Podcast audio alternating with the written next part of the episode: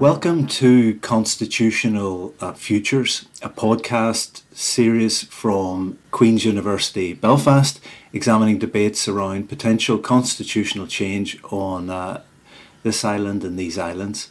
I'm Professor Colin Harvey from the School of Law at Queen's. I'm pleased to be joined today by Professor Oran Doyle. Oran Doyle is Professor in Law at Trinity College Dublin. He also holds a dual appointment as a research professor at the Academy, Academia Sinica in Taipei.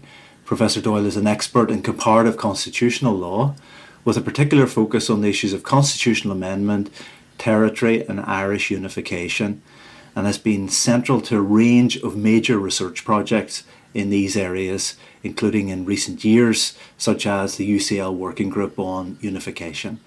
He's the author of The Irish Constitution Contextual Analysis and with Tom Hickey, Constitutional Law, Text, Cases and Materials. He co edited with Aileen McHarg and Jo Murkens The Brexit Challenge for Ireland and the United Kingdom Constitutions Under Pressure. He's recently published in Global Constitutionalism, the International Journal of Constitutional Law, the European Constitutional Law Review, and the German Law Journal. Now, I could spend the rest of this podcast uh, outlining uh, his many contributions to these debates, but there's more than enough there to know that Oran Doyle is very well placed to reflect on these questions today. So I'm absolutely des- delighted to have the opportunity to discuss with you, and thank you very much for being on the podcast. Thanks for having me, and thanks for the overly kind introduction. I'll, I'll do my best to, li- to live up no to it. No problem at all. Delighted, uh, delighted that you're here. I'm going to move on now to the, the questions. Um, rarely a week goes by without a new initiative, publication, or comment piece on the constitutional future of Ireland. It, it's absolutely uh, everywhere at the moment, this discussion. I just wonder what, what you feel explains this level of practical interest. Why are we hearing so much about this discussion at present? Um, well, I think the, the obvious answer, I suppose, is Brexit, which has fundamentally changed people's calculus as to how likely Irish unification is. I think prior to 2016, people would have been interested in the topic, but it didn't seem a likely eventuality. Um, but Brexit has obviously shifted that calculus quite a bit, has probably changed some people's attitudes as to how they might vote if a unification referendum was going to happen. And then I think things sort of build on itself. If more people are talking about it, then more people hear about it. Perhaps more people become interested about it, and then more people start to talk about it. So I think it, that sort of phenomenon is at play as well. Yeah. So Brexit, Brexit, Brexit, big factor here, and you know one of the um, the constant themes in the debate now, and you hear it almost everywhere, is this the phraseology around planning and preparing for constitutional futures. It's become a dominant theme in the debate. And I suppose that that framing is interesting in itself. Uh, but do you think enough's been done?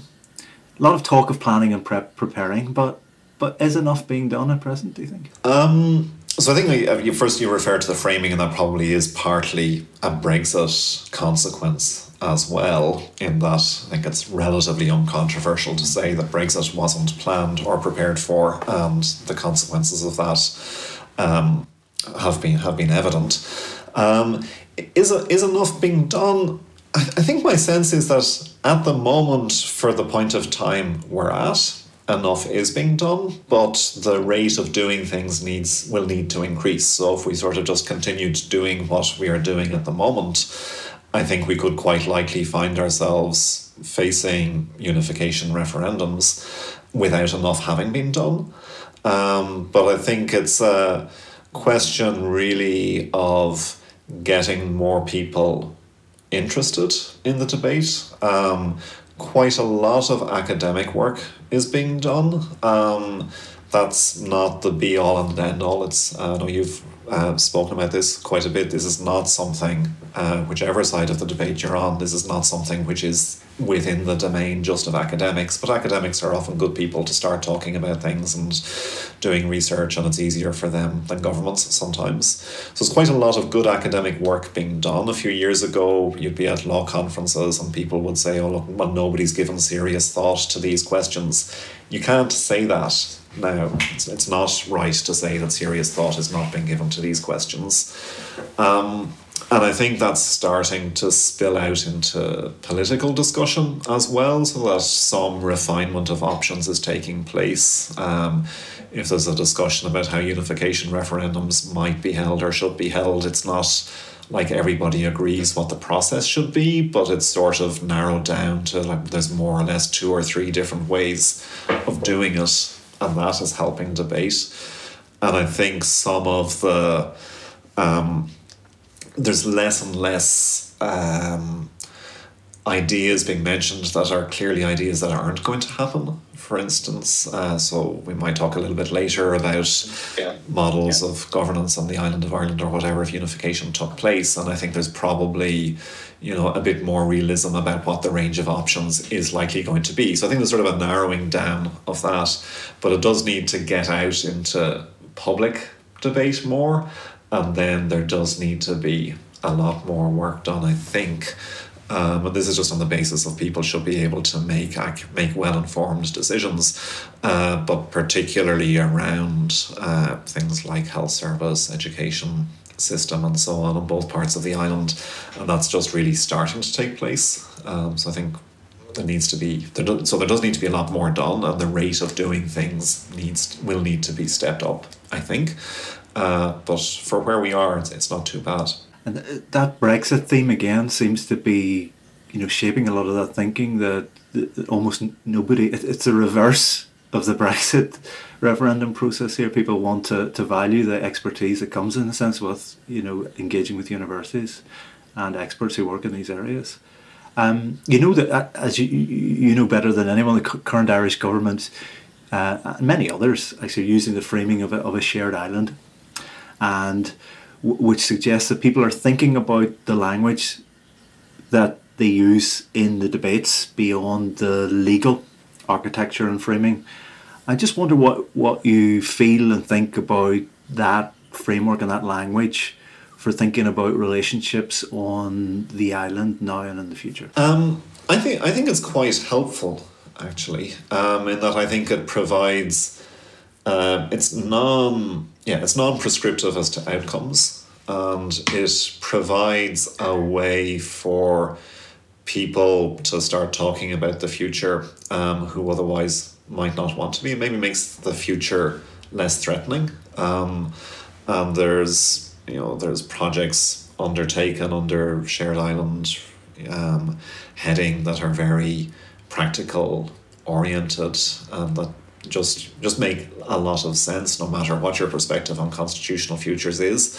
Um, but it also does provide a bit of official space for thinking about unification as a possible future um, that uh, might otherwise be uh, even now a bit more difficult to do, if that makes sense. So I think it opens up space for a range of conversations and maybe makes what would to some people be quite threatening conversations perhaps rightly seem less threatening because they're part of a more open ended consideration of the future. Not everybody's going to get on board with it, and I understand some of the objections to it. So I think it's I think it's decent enough. Yeah, it, it does. It's a that's a it's a fascinating point, isn't it? You know, in terms of trying to almost create a new linguistic or different linguistic frameworks for, for, for having these conversations. I suppose in terms of the shared island work that's ongoing now and the initiatives that, that have been launched and have been happening, you know, what, what's your sense of those initiatives? Are they facing into, are they doing the sort of preparatory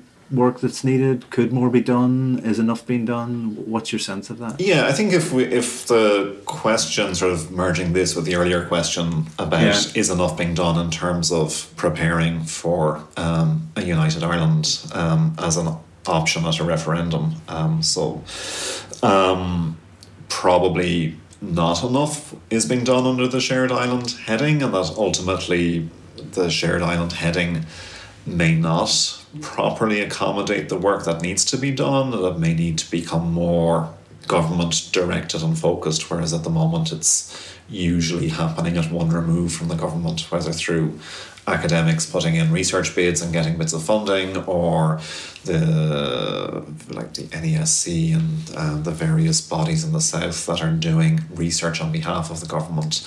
Um, so I think at some point, so Brendan O'Leary, one of his the suggestions in his book is a ministry for unification, basically. Um, and I think if we get closer to a unification referendum, that is the sort of thing that would be required. Um, only sort of the fully focused attention of a government department um, would work. Um, but I think at the moment, given where we are, the, the shared islands framework is, working well enough. But I don't, I don't think it would bring us all the way up to a unification referendum. Okay. Um, just moving on now to the, the framing of the discussion, which in a sense links into to that conversation as well. It's it's almost become you know a core component of the conversations that the Good Friday Agreement is uh, shaping all this. Um, it's a key recommendation of many of the much of the work that's already been done, and that's entirely understandable. You know, the agreement's uh, a reference point. But I suppose one of the fascinating things about the agreement, both as a multi party political agreement and uh, in its British Irish Agreement international legal framework, is that not everyone agrees in terms of what it actually requires, you know, which of course constitutional lawyers are not unfamiliar with the implications of that. So I suppose just to, to tease out that discussion about what, what does it mean when people say these deliberations are grounded in the Good Friday Agreement, what is it precisely that they mean? Um, well, I suppose, yeah, there is a, a range of disagreement, obviously, about some of the implications of the agreement. Um, but I think there's no disagreement about the two sides of the fundamental constitutional compromise that it made, which is that for as long as a majority in Northern Ireland wish to remain part of the Union, Northern Ireland remains part of the Union. And I think pretty much everybody accepts that in a way which wouldn't have been the case before 1998. But conversely, um, if a majority on in Northern Ireland and a majority um, in the South want a united Ireland, then that has to happen. And the two governments are bound to give effect to that. So I think, in a sense, saying that the discussion is grounded in the Good Friday Agreement is true and sort of uncontestable and universally agreed in relation to those core commitments, which are easy to lose sight of. So occasionally, so I have this job in Taiwan, and when I explain to people, even today, I mentioned I was doing this podcast, and they said, "Well, so tell us what the situation is in relation to Ireland, Ireland and Northern Ireland. What's going on there?" Um, and I get to the point of you know the 1998 agreement, and that the UK accepts that Northern Ireland uh, can leave. Um, people outside, that seems really strange. Uh, that a state would agree in advance that a component part of that state could leave. Now, there's all there's history behind that, so we, we all know why that has come about, and I'm not trying to say that it should be anything other than what it is. But the the Good Friday Agreement is at the core of what's a really unique constitutional situation. I think then when it becomes more difficult is to work out well how do you how do you align this? How do we know that a majority in the north and a majority in the south want unification. Um, when will they be asked? How will they be asked? Will they be asked at the same time? What will they be told before they are asked? And that's where working out what the agreement means um, gets a lot trickier because people weren't thinking about it in that level of detail, um, understandably, and not a criticism when they were writing the agreement. Um, and, you know, there will be sort of arguments and disagreements over what the Good Friday Agreement me- means on those questions. And, you know, gr- great points there, and linking in really to, to, to that and linking back to an earlier point as well, you know, the sense that we're heading into essentially referendums on the island at, at some point on this seems to be um, a significant point, oddly sort of banal point, but significant in that how you frame that. In other words, that we're probably heading at some point into campaigns around referendums with different sides and all of that.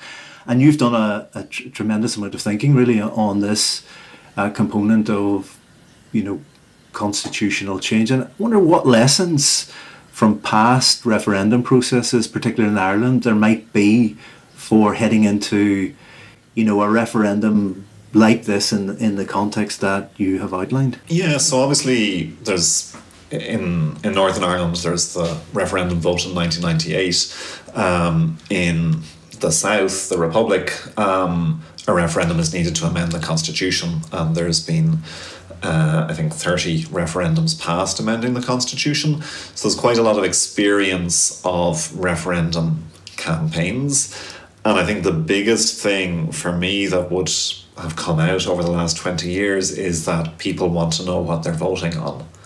Um, they want it to be explained to them. Now, that doesn't mean that everybody ultimately absolutely understands everything, um, but if it's unclear what the referendum is going to do, if it's easy for people to make arguments, you know, that if you vote for this, it might be A or it might be B, and uh, B is very scary, um, or even just the uncertainty as to whether it's going to be A or B, then people get nervous. Uh, so the experience south of the border is, yeah, people want to know what they're voting on. And if yeah. they don't, referendums are unlikely to pass and that I suppose fascinating implications of that as well in terms of the level of detail that um, is gone into in any set of proposals too around you know the, the change option or actually the, the option of remaining in the union as well? Will, will that be a status quo proposal or will it require or suggest changes too? So really interesting. Just to tease that out a bit further too in terms of process issues I suppose you know, constitutional law professors, people working in this area could probably, you know, lock themselves in a room or a Teams meeting or a virtual conversation and could draft constitutional amendments or could probably draft their own constitution. I'm sure a few people maybe have already. Um, and there you go, you've got a new constitution or you've got an amended constitution. But I suppose what, what significance do you attach to the process for arriving at proposals. You know, so there's the substantive proposals that may emerge themselves on either side of this constitutional debate. But you know, what's the significance of the process for arriving at those proposals? Um, yeah, so I think um, another lesson from yeah. referendum debates in the South is that open and reasonably lengthy processes are better. Um, so where there's been bad experiences of you know a referendum suddenly sprung and the bare minimum of 28 days is given for a referendum campaign and that contributes to a feeling of people not knowing what it's about. Um, so I think processes yeah need to be as open um, as possible. I think sometimes in debates around this issue um, people can lose sight of yeah sort of some core features of the process. So let me talk a little bit about that. And this is me giving my interpretation of what the agreement means.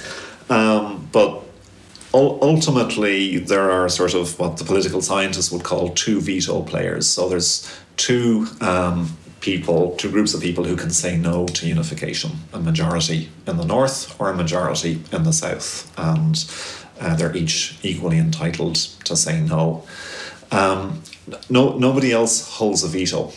Um, so then the question is, what are well, what are they going to decide? The people in Northern Ireland and the people in the South, and that is necessarily, implicitly or explicitly, a, propo- a proposition from the Irish government.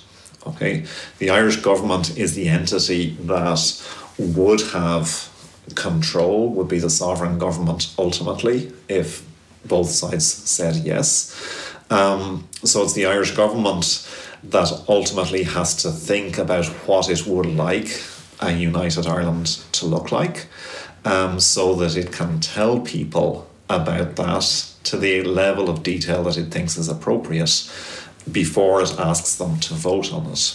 And if people are unhappy that they're not getting accurate information or they're not being told what's the what's going to happen if they vote yes, um, it's the Irish government that they would rightly be angry with.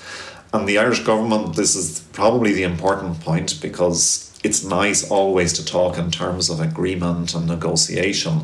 The Irish government doesn't have to agree its proposal with anyone. It can put forward whatever proposal it wants uh, to put forward. The only people who can veto it are the referendum electorates on either side of the border. Um, but the Irish government would be as strongly advised as possible to be as open and cons- consultative and encompassing of as wide a range of viewpoints as possible in coming up with that proposal because we'll assume the Irish government will want the referendums to pass and it will want to produce a proposal that has the maximum likelihood of acceptance from people who vote in the referendums, including from people who may have voted against it. Um, and so the Irish government should be as open as possible and design processes that are as open as possible to help it formulate its proposal. But ultimately, it's the Irish government that has the decision to put forward that proposal at whatever level of detail it thinks is appropriate. And that's the level of details, maybe something else we can talk about a little later. Fantastic explanation of uh, the, the context, which I suppose raises a, an, you know, an additional point. It, you know, in some of the conversations around this, people frame it in terms of occasionally as a sort of agreed or negotiated um, uh, way forward. And I just wonder about just the realism of that before a referendum. So uh, sometimes you the implication is least implied that, for example, unionists might sit down prior to a referendum and negotiate um, a way forward whether that's with the Irish government or wh- whoever. But I suppose one of the challenges around that is that uh, for, for political unionism in particular, is that almost accepting the outcome prior to any referendum taking place and how that dimension is navigated. In other words, you know, particularly political unionism will, will go into any referendum hoping to win it, you know, not contemplating uh, what would be perceived as, as losing it. So that raises intriguing questions about what happens before these referendums happen, what might happen afterwards, uh, and how you navigate that where people simply will not engage in dialogue prior to a referendum happening in Northern Ireland, particularly.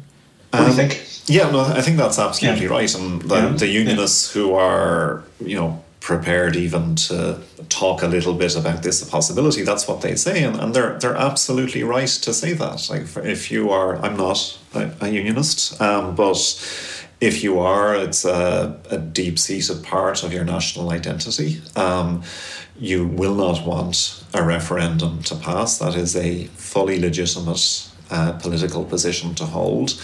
Um, the obvious thing to do is not to you know, in some way legitimize or like almost accept by engaging the proposal that is to which you strongly object uh, for uh, reasons that, that I don't share, but which the, which I understand. Um, so, um, political unionism uh, almost couldn't. It would be really, it would be strategically foolish of them to engage in that debate um, beforehand.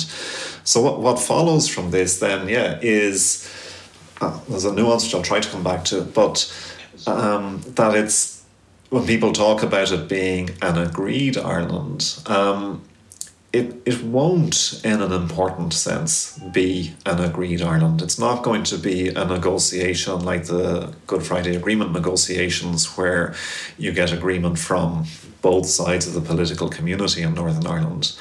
There's another, like, uh, as, as you well know, and probably many, I'm sure most of the listeners to the podcast know, the threshold criterion for holding a referendum in Northern Ireland is that the Secretary of State must call one if it appears likely to them that a majority would vote in favour, basically. It's a, a slight paraphrase, and loads of debate about what precisely that means.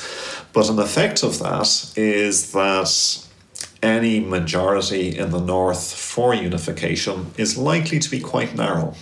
Um, so if that, if that criterion is applied in good faith, as you'd expect by the Secretary of State, and that as soon as it appears likely that a majority, however slim, would vote in favour, Um, there's a possibility for some movement during a campaign. Campaigns are important, um, and there are people there who are persuadable, but many people aren't persuadable on both sides of the debate, and that's perfectly fine. It's a deep seated issue on identity. It's not, for many people, it's not something you should be easily persuaded out of.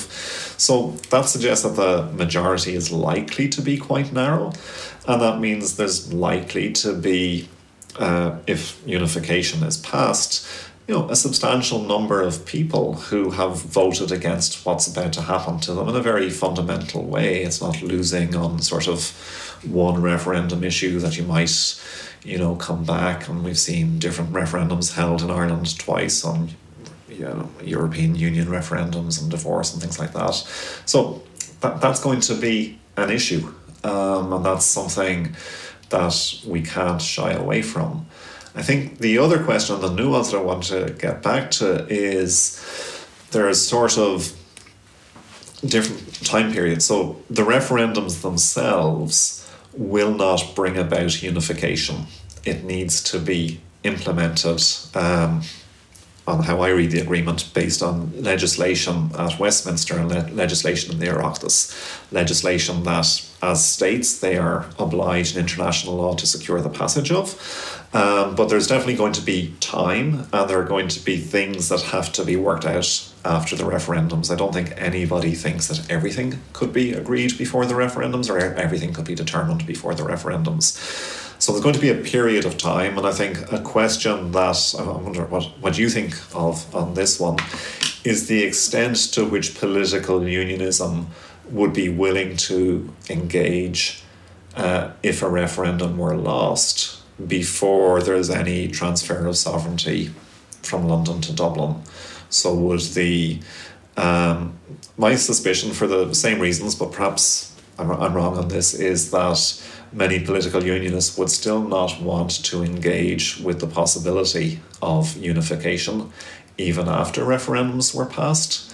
Um, I think after the Good Friday Agreement had been signed up to by um, political unionism or the Ulster Unionist Party anyway in 1998, uh, they were still argued against some of its provisions, these provisions, in fact, around the uh, simple majority vote um, in favour of unification they didn't accept those in the House of Commons. They argued against it. Now, it was always going to happen. The Labour Party had a huge majority, so nothing was going to turn on it. Um, but I think that political unionism, and I think for sound tactical reasons at the at least, might continue to not engage in that sort of interval period uh, between referendums being passed, if that's what happens, and unification occurring. And if I'm right on that, um, this I'm far from sure of. Um, I think that has a lot of implications for how we think about the processes before the votes as well. But I don't know if you have any thoughts on that. Well, well obviously, I'm an entirely neutral and impartial host of the podcast here in terms of these discussions. But you you raise uh, you know fantastic points, and I suppose the lesson from the agreement is that if you think when you uh, win a referendum or you agree a text that that's the end of the story, uh, you would be very foolish indeed. That all the, the conflicts that were there will map onto the process of implementation. And as you know, absolutely right, you know, that the Westminster dimension of that is going to be intriguing um, in terms of what is done politically.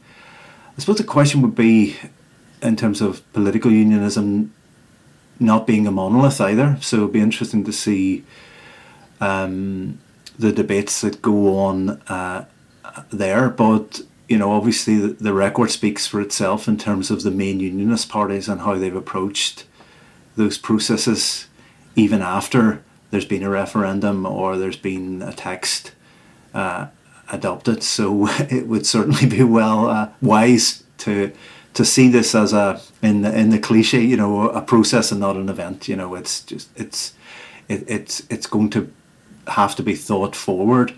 I suppose one of the questions then that links into that is so if a proposal is made by the Irish government, as you've already outlined, uh, you, you've again done a lot of thinking around the question of a constitutional model and what that might involve.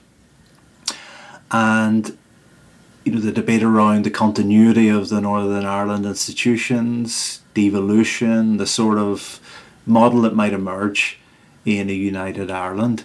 As you've written about the challenges of the devolved model operating in that context, uh, allowing the devolved institutions to quote to function for a trial period in any unified state may provide the best chance of consensus emerging on the future model of governance for a united Ireland in a, in a recent piece in Irish Times. Now, what constitutional model would uh, this might be an unfair question actually would you like to see proposed? Um, yeah, I'll, I'll, I'll, try to answer anyway. All, all questions are fair questions. Um, so I think so. The, we spoke earlier about the idea that um, any referendum, if passed in the north, is likely to be passed by a relatively small uh, minor majority, um, and what the again the political scientists uh, the phrase they use is losers consent. So will people um, uh, accept the result even though they disagree with it. And a lot of that can be around the process, and if people feel it was a fair process and so on, that's really important. Um, but another aspect then is how much do things change? So I think the strongest argument for the continuation of the uh, devolved institutions at Stormont, uh, if unification were to occur, is that basically it minimizes the change on the ground at a time when a lot of change is taking at the sort of high constitu- taking place at the high constitutional level, um, and that's probably good for stability. It's less the people who feel that they are losing out from this. Um, it may make it feel correctly that they are losing less, so less is changing on the ground. Um, but what I wrote about in the Irish Times a few weeks ago before Christmas um, was that I think the continuation of the devolved model uh, for Northern Ireland in the context of a united Ireland, which is much smaller than the United Kingdom, poses a lot of really serious challenges for national level governance in Ireland. Um, and uh, happy to talk about that more or not, as, as you think is helpful on the podcast.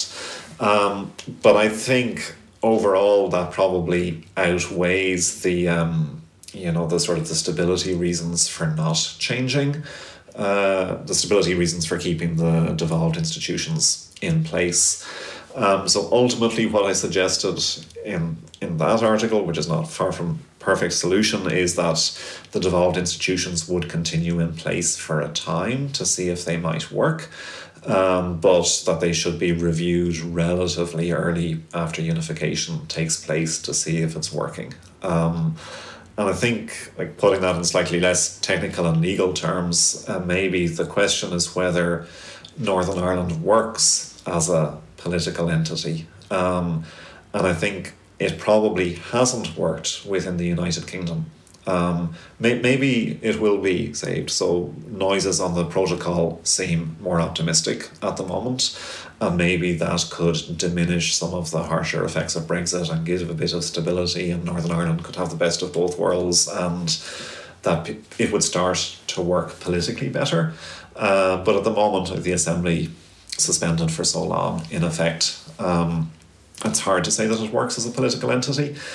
And then the question is, well, if it doesn't work as a political entity within the UK, what would be different that would make it work as a political entity in a united Ireland? And you might say, well, look, the constitutional question is off the agenda, so that as a sort of polarizing divide within the society in Northern Ireland might be gone.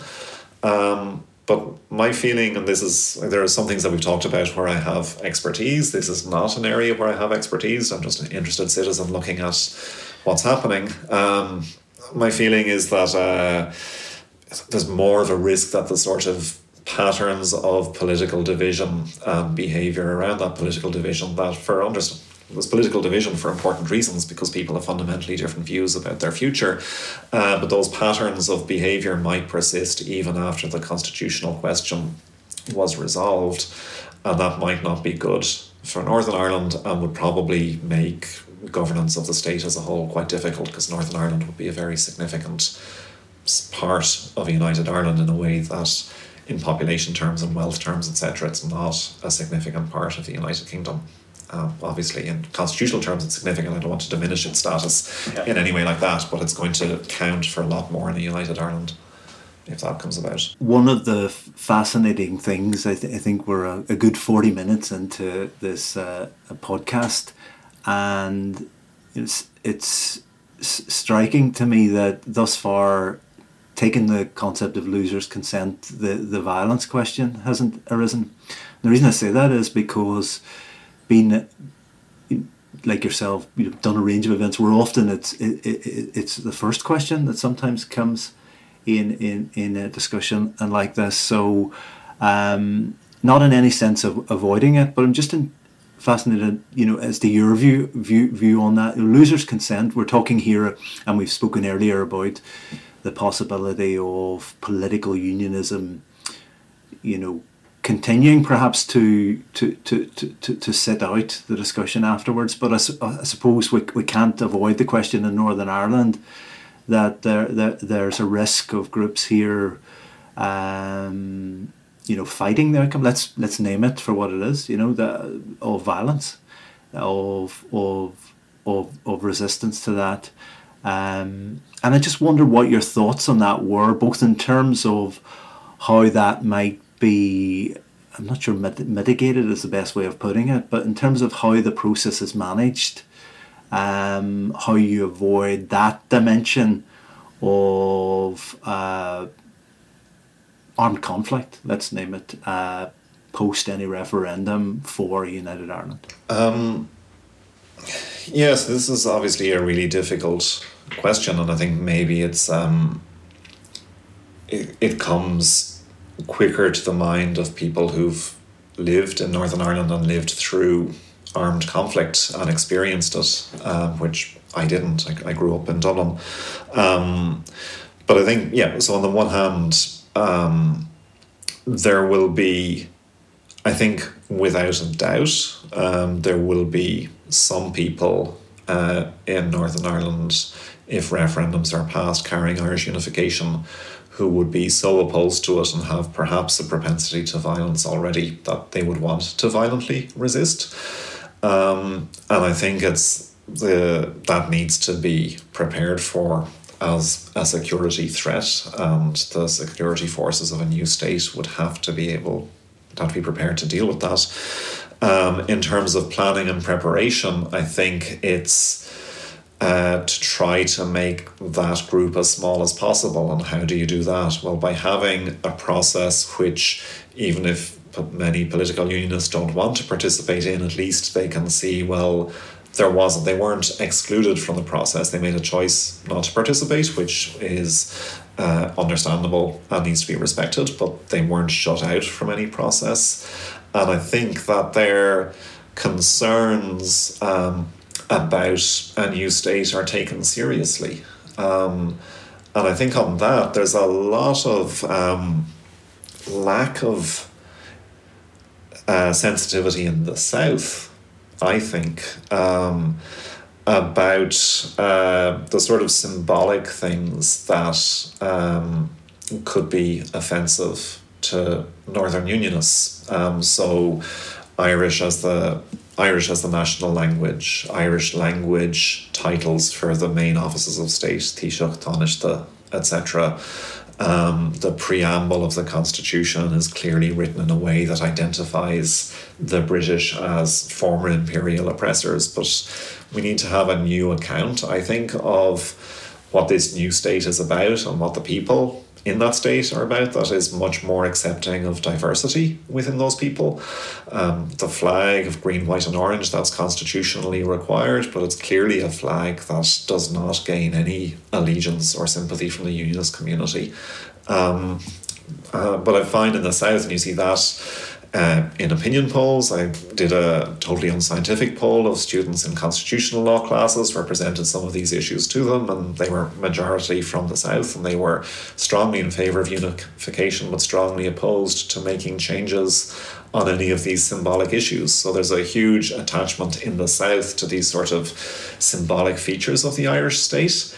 Um, and I think uh, that people in the South should be much more prepared to compromise on those than appears to be the case at the moment, uh, and much more try to meet the people who are opposed to unification halfway and say like is there a way in which we can maybe it's back to shared island again but is there a way in which we can make this feel like a shared space that even though you weren't participating in the process leading up to the referendums we were thinking about what your concerns might be. We were thinking about ways in which it could be less alienating for you um, I have a desire to get opinion pollsters to ask a question, uh, which could be asked on, on both sides of the border, but uh, should post boxes yeah. be painted green if referendum unifications are passed?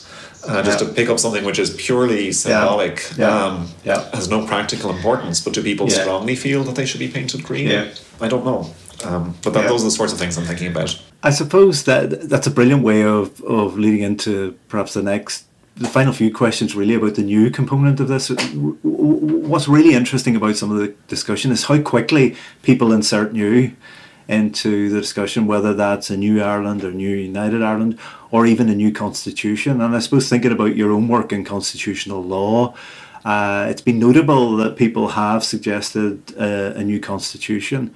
Uh, it's been raised. Just what, what is your view? Should uh, United Ireland have a new constitution? Um, I think yes, but not before it's created. Um, so I think coming up with a new constitution is difficult.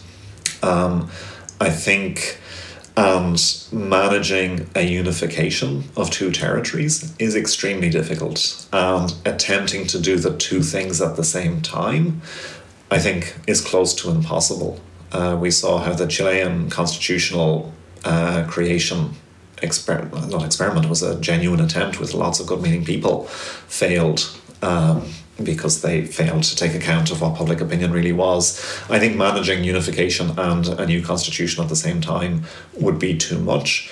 Um, but I think after, if referendums are passed and a united Ireland comes about, uh, I think within a relatively short number of years after United Ireland comes about, uh, there should be a constitutional convention. At that point, nobody would have any reason not to participate in it, um, in which we genuinely tried to plan out a new Ireland. Um, and that would be a, a, an appropriate use of the word new. Um, yeah. Interestingly, so like constitutional scholars will show that when one constitution is replaced with another, usually very little changes. Um, so there's a strong tendency for things to be carried over now, but uh, still at the same time, I think there is something important symbolically about a refoundation of the state, um, and it does it would require at least decisions to be made about everything, whether it should carry over or not. Excellent points there, and just following on again from that in terms of new. I think again one of the intriguing dimensions of this is that there'll be a pro-union side and a pro-constitutional change in that Ireland side.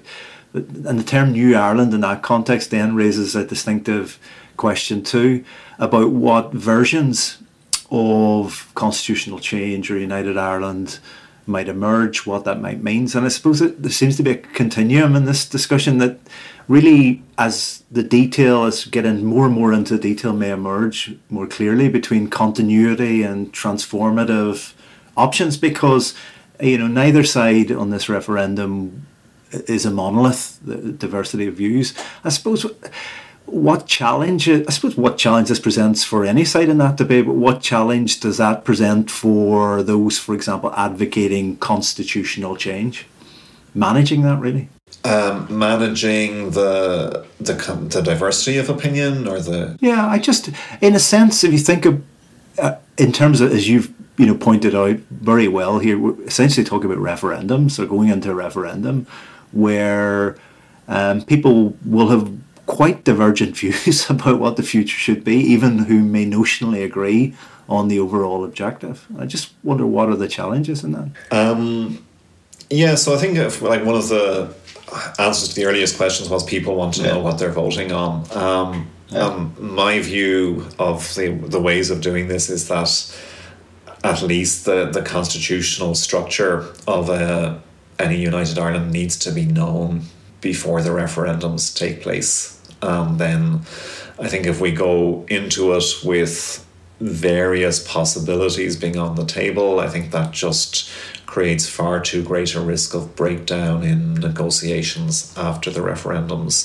Uh, so I think for those who are interested in constitutional change, uh, or those who are interested in unification, have to do a bit of you know working out among themselves and being prepared to live with what might not be their number one choice on various things, which is always the case. Like so, like the successful Irish referendums are the ones that are held out as examples of good process. Were probably the abortion one in 2018 and the same-sex marriage referendum in 2015 but there were wide differences within the NGOs who were pushing for constitutional change before the, those referendums and ultimately they have to like they helped to shape the proposal um, but they ultimately had to coalesce in supporting one thing um, and I think that's good. I think that's that's a sort of a, a, discipline on our thought process. That's what would be different from Brexit. We wouldn't be saying, yes, unification would be good. Now go off and negotiate it. At least there would be people could support it or oppose it with a sense of what it would actually be like. Um, but getting to that. Uh, is not going to be easy. You'll be delighted to hear that this is the uh, final question. It's been fantastic conversation. Great to discuss with you. And, and again, maybe slightly unfair, and perhaps we shouldn't, as academic lawyers, in a sense, sort of try to predict things. But why not? If we were we were sitting down today in 2030 and we were doing this podcast, and the reason I say 2030 is because it's intriguing to see the way the decade has become a sort of informal framing for uh, aspects of the conversation. Um, given what we know now, what do you think might have changed by 2030, if anything? I don't know. So I, I think there is a possibility that um, the air may go out of this, that Northern Ireland, the post Brexit upheaval will settle down, um, things will stabilise, and increase in support for unification and opinion polls will not continue. I think I'm not a, yeah, I don't have the expertise particularly. I think that's less likely. I think what's more likely is that um, support for unification will increase. Um, and I think where we will be is that the, the discussion about it will have become um, sort of more reality based. I don't mean losing the aspirations that people have. So, people, and I think one of the reasons people talk about New Ireland is because people recognize a lot that is wrong uh, with the state and with the state on each side of the border as things stand. So, like, there's an optimism for change there. So, when I say reality based, I don't mean losing sight of the aspirations and the idealisms, um, but that there will be a lot more information. People will know how things work. Proposals will be much more worked out. Um, so ultimately, the people, if unification referendums do come around, and I think at this point I'd say it's hard, it's difficult to imagine that they wouldn't have happened by 2040, whether it would happen as early as 2030, I'm not sure, but I think uh, 2030 to 2040 may be the critical decade, that by that point, at least people can make an informed decision and we can, you know, show the world that there is a way of thinking through complicated, you know, constitutional questions that go to the core of people's identity, where they disagree profoundly. Um, but there's a way of thinking them through, providing people with information, and allowing them to make the decision. For many people, they don't need the information because it's such a deep-seated identity issue, and that's fine on both sides of the debate. But if the thing happens, the detail is suddenly going to be very important, and I think we might be able to show a way in which that can be worked out. So that's a an optimistic model for the world, whatever the outcome. So, uh, in a sense, asking the question, you know, and allowing people to know what their, you know, what the answer means. So, thank you, Oran, for participating in the series. Um, it's been fantastic to discuss these questions in detail with you. I want to commend you for really the extensive thought and work you've been doing on, on this issue to try and think through in great detail what this all means. I think that's incredibly valuable work, and I just want to wish you well with that in the future. I very much hope that we can continue uh, this uh, conversation and just to, to thank you again. Thank you.